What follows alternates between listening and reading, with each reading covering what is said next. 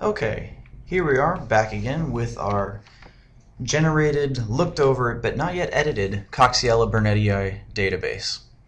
Now the first thing I'm going to take a look at, as I said, is how we edit and what we can do with reactions. So with that in mind, we're going to want to take a look at what's actually inside a reaction frame. And remember, this is a frame-based database, so functionally the same thing as a page, but the frame is where the information is stored. So let's go find ourselves a reaction. I'll go up to reaction. I'm going to search by E C number, and I'm going to go for two seven two four. And no, I don't have this memorized. It's in my notes. Okay, so this is the aspartate kinase reaction from lysine biosynthesis. Just the conversion of aspartate to aspartyl phosphate. So the very basics of editing start with right-clicking on an object to edit that object. Okay? So if we right-click on the E C number here, which is the reaction name in this case, we get this menu asking us what we want to do here. Do we want to show the history? Do we want to show any notes, which there probably shouldn't be? Uh, do we want to edit? And yes, we want to edit. So I'll click on the edit, and notice my many editing options. We have the reaction editor, which is where we're going to go. We also have the create slash add enzyme option, and that's how we connect an enzyme to a reaction. And that will create this intermediate enzymatic reaction frame that's kind of invisible to us but is there regardless. But that's, that's how to make the link. And you can make the link from the enzyme side or from the reaction side. This is how you do it from the reaction side. You can detach enzymes, so you can decide that you don't actually think the enzyme should be attached to that reaction anymore. Uh, maybe it was assigned an error, maybe you assigned it an error, or maybe you need to move the reaction around. You'll see a circumstance later under which we might need to do that when I'm looking at proteins. Finally, there's the frame editor, and the frame editor lets you look at the guts of the frame. It basically brings it up in almost a plain text format, and you shouldn't need to monkey with the frame editor much, if at all. Then there's the relationships and ontology editors.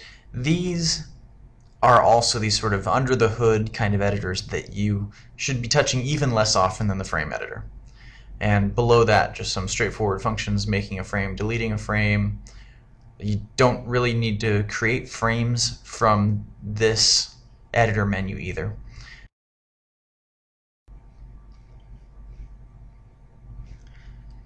Okay, so with that in mind, let's go click on Reaction Editor. And this brings up the reaction editor interface. Okay, so let's look at the features of the reaction editor. Starting at the top here, we have the conversion type. So this is a pull-down menu that is mostly self-evident. Is it a chemical reaction? Is it a binding reaction? That is, you know, protein A sticking to protein B. Is it a transport reaction? And notice I just described binding reactions that way, but this is not how you represent protein complexes, so don't worry about that right now. Uh, transport reactions, then electron transport reactions, redox half reactions. Now you have complex processes and unknown conversions.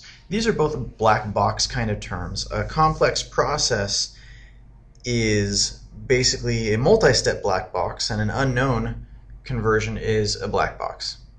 So that's when you don't have a detailed analysis of what is actually going on. So we're going to stick with chemical reactions for now. You have a box where you can put in an E C number and a check mark here if it's the official E C number. We have that here because you may use E C numbers for reactions that are not strictly the E C reaction. You know, for example, there may be some reaction that's predicated on a certain type of amine group, and you have another kind of amine group that can also operate in that kind of reaction, so you've represented it, but it's not the official E C reaction.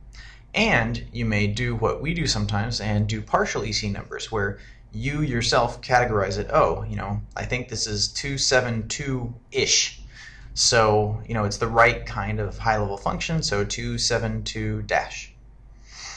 You know, we, we can accept that too. You don't actually have to have a full E C number, you just have to have something that sort of follows the E C number format. And this will actually, assigning that number, even a partial E C, is useful because it will put the reaction into the hierarchy in your database in the appropriate place. Below that, we have the quick entry box, and this is where you can actually just type in the full reaction equation, and that's typically how we end up doing it, and I'll show you what that means a little later. Then you have the detailed listing here that shows each participant, reactants on this side, products on the other, or you know, vice versa, since it might be reversible, but one side of the reaction and the other side of the reaction split appropriately. And the one highlighted in blue is the one selected for editing down below. And so when you click on a specific reaction item, that compound is then placed in the editing area down below, and we'll just scroll down here and you'll see that I clicked on L-aspartate and it's in this editing area. Now if I click on A T P, it'll be A T P down here, and this is where I get to change the compound choice. Perhaps I get to add in information like what compartment it's in. This is important for transport reactions. It might be important for other kinds of reactions too. Um, we think the space of assigning locations to reactions and compounds is not very well explored right now, but we have a lot of capabilities there. And you can change the stoichiometry here. For example, I can change the amount of aspartate in the reaction from one to three. Just click away. And now when I click back up, you'll see it's changed up here. And I am now very wildly and accurately suggesting that three aspartate can combine with one A T P to generate one L-aspartyl phosphate. Now that's unbalanced. And down below here, our balance checker is actually telling you how unbalanced it is. It's telling you what it's unbalanced by. Um, the one important note here is that hydrogens are not always properly balanced across reactions because there are issues with the protonation state of certain compounds. You kind of, as a database, need to punt on that kind of thing and just get everything else correct. Now scrolling back down again, you'll notice there's a space for a summary, there's space for citations, there's a space for a marker if it's spontaneous, if no enzyme is required. Now we don't typically these days use summary spaces on reactions, and it would be limited to if there were something really particularly interesting about the mechanism of that reaction in general. And this is a point where I'd like to remind you that the way we represent things, reactions are the Platonic ideal form of the reaction. They're the reaction independent of the enzymes that may carry it out. And we do it this way because that way we can have each enzyme connected to each reaction by an intermediate enzymatic reaction frame, which is invisible once you're using the database. And that contains information like the K M and optimal temperature and basically how this enzyme does that reaction. And right now we're looking at curating and editing that reaction. And so this is a matter of the chemical transformations that are taking place. And you're not going to write a lot of comments in the summary about how, say, aspartate kinase carries out this reaction. That's not where you really want to store that information, because later on you may find another enzyme that does the exact same reaction, and it'll be awfully confusing if you have information about one particular enzyme in the reaction listing. And now if we go and click OK, it'll warn us again, hey, you left that reaction unbalanced. What are you doing? And we'll just hit OK here. But now, yeah, we've left an unbalanced reaction. Now say you have made some changes and you really kind of regret those changes now. Well, you always have the option up here of reverting them. And this is a good time to talk about saving unsaved things. So here we have the option to save the database, delete a database, isn't that a scary idea? Uh, create a new version, and revert current database. So we're going to choose to revert the current database. I'll left click on this, and the dialog window comes up saying, really? All that work you just did? It's going away? And you say yes, and it rolls back your changes, and it's going to look through the whole database really quickly to check what those were. And now here we are back again. We have our proper balance. It is indeed one L-aspartate. And no, I did not have to revert the whole database back to the last save point to get that. I could have just gone back into the editor, changed the number, made it correct, and it would have been good. But if you've screwed up in such a way that you're not even clear how to get back to the original state and you don't want to save stuff, the revert feature, very handy. Now say, in addition to editing a reaction, we want to make a new reaction. And it's not common these days that we need to make new reactions. And it's even less common that you'll need to make new reactions because we usually have lots of things covered. But your organism may have a reasonably rare biology that we haven't touched on yet in MetaPsych, and you may need to make a new, you know, small molecule conversion. And of course you can do that. You can make new reactions.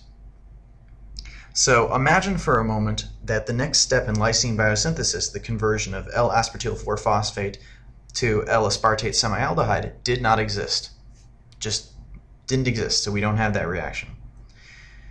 We need to make that. So we're going to go up to reaction, and we're going to click reaction, new, and we get the same reaction editor that you saw before, just with nothing loaded into it. Now this is where we get to use this handy feature, the quick entry of equation. And that's where we're just going to type in the reaction equation as we know it. And you don't have to do it this way. You could also go down here and search and add the individual components one at a time, which may be more convenient in cases where it's, you know, possibly hard to type out the name. Okay, but let's go with the typing because it's just such a handy thing to be able to do.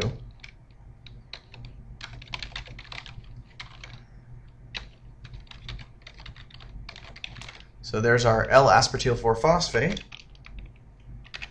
plus our N A D P H equals, and the equals is how you split the two sides of the reaction.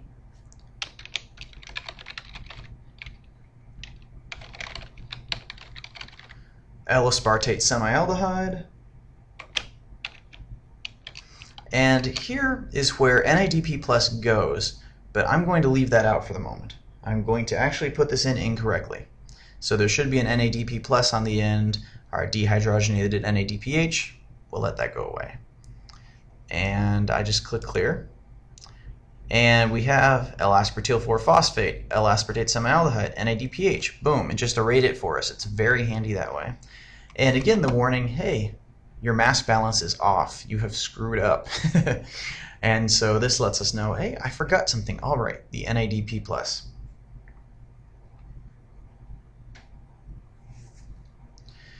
So let's solve that. Let's click on Add New Substrate. Move down here. So now this empty box is what we're going to try to fill with the substrate addition point down here. So I do a substring search on N A D P plus. I can do an exact search too. Boom. And I come up with answers. So yep, that's N A D P plus. Scroll to the right and select it. Sounds good to me.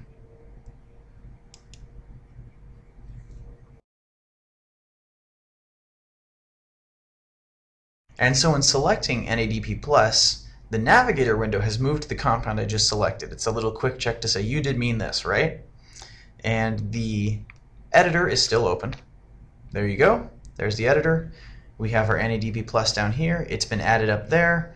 Now it's telling me that it's much happier with my mass balance. So I'm happy with what I have in here. I click OK. And it says, hey, wait a minute, this reaction already exists. And this is the other handy thing. This will keep you, well, doesn't keep you from doing the initial extra work, but it'll keep you from making really unhelpful duplicate reactions. This says, this may well be a duplicate of a reaction that's already there. And it gives you some options, which include just getting rid of the thing you were just working on, keeping the reaction that you're editing as a duplicate, or importing the reaction from MetaPsych. Now, this is the clever part. Because say you look through MetaPsych and somehow you missed a reaction that was already in there and you decided, oh, I've got to put this reaction in myself. You do that, you get here and it says, hey, this reaction exists in MetaPsych. Would you like to import it? Then you can say, why, yes, yes, I would. And you get whatever curation we might have done with that reaction, probably not a lot, but it also means you can then look at MetaPsych and say, wow, did I, did I miss a pathway there? Did I miss something important? For now, though, we're just going to choose delete and not have a duplicate reaction. So that's the basics of editing and generating a reaction. It's very straightforward. Uh, the one additional detail that we might want to talk about comes in making compounds, and compounds can be automatically generated if you type them into a reaction and they don't exist yet. This, now we're on a compound frame here. I can always make a new compound. When I make a new compound, there's not going to be a lot of information loaded in. There's going to be almost nothing, in fact. So let me right click here, open the editor, open the compound editor. So you have the option for a bunch of names. You can have a summary, we almost never do, and you know, uh, some eigenvalues, cast number. Very little going on there, right?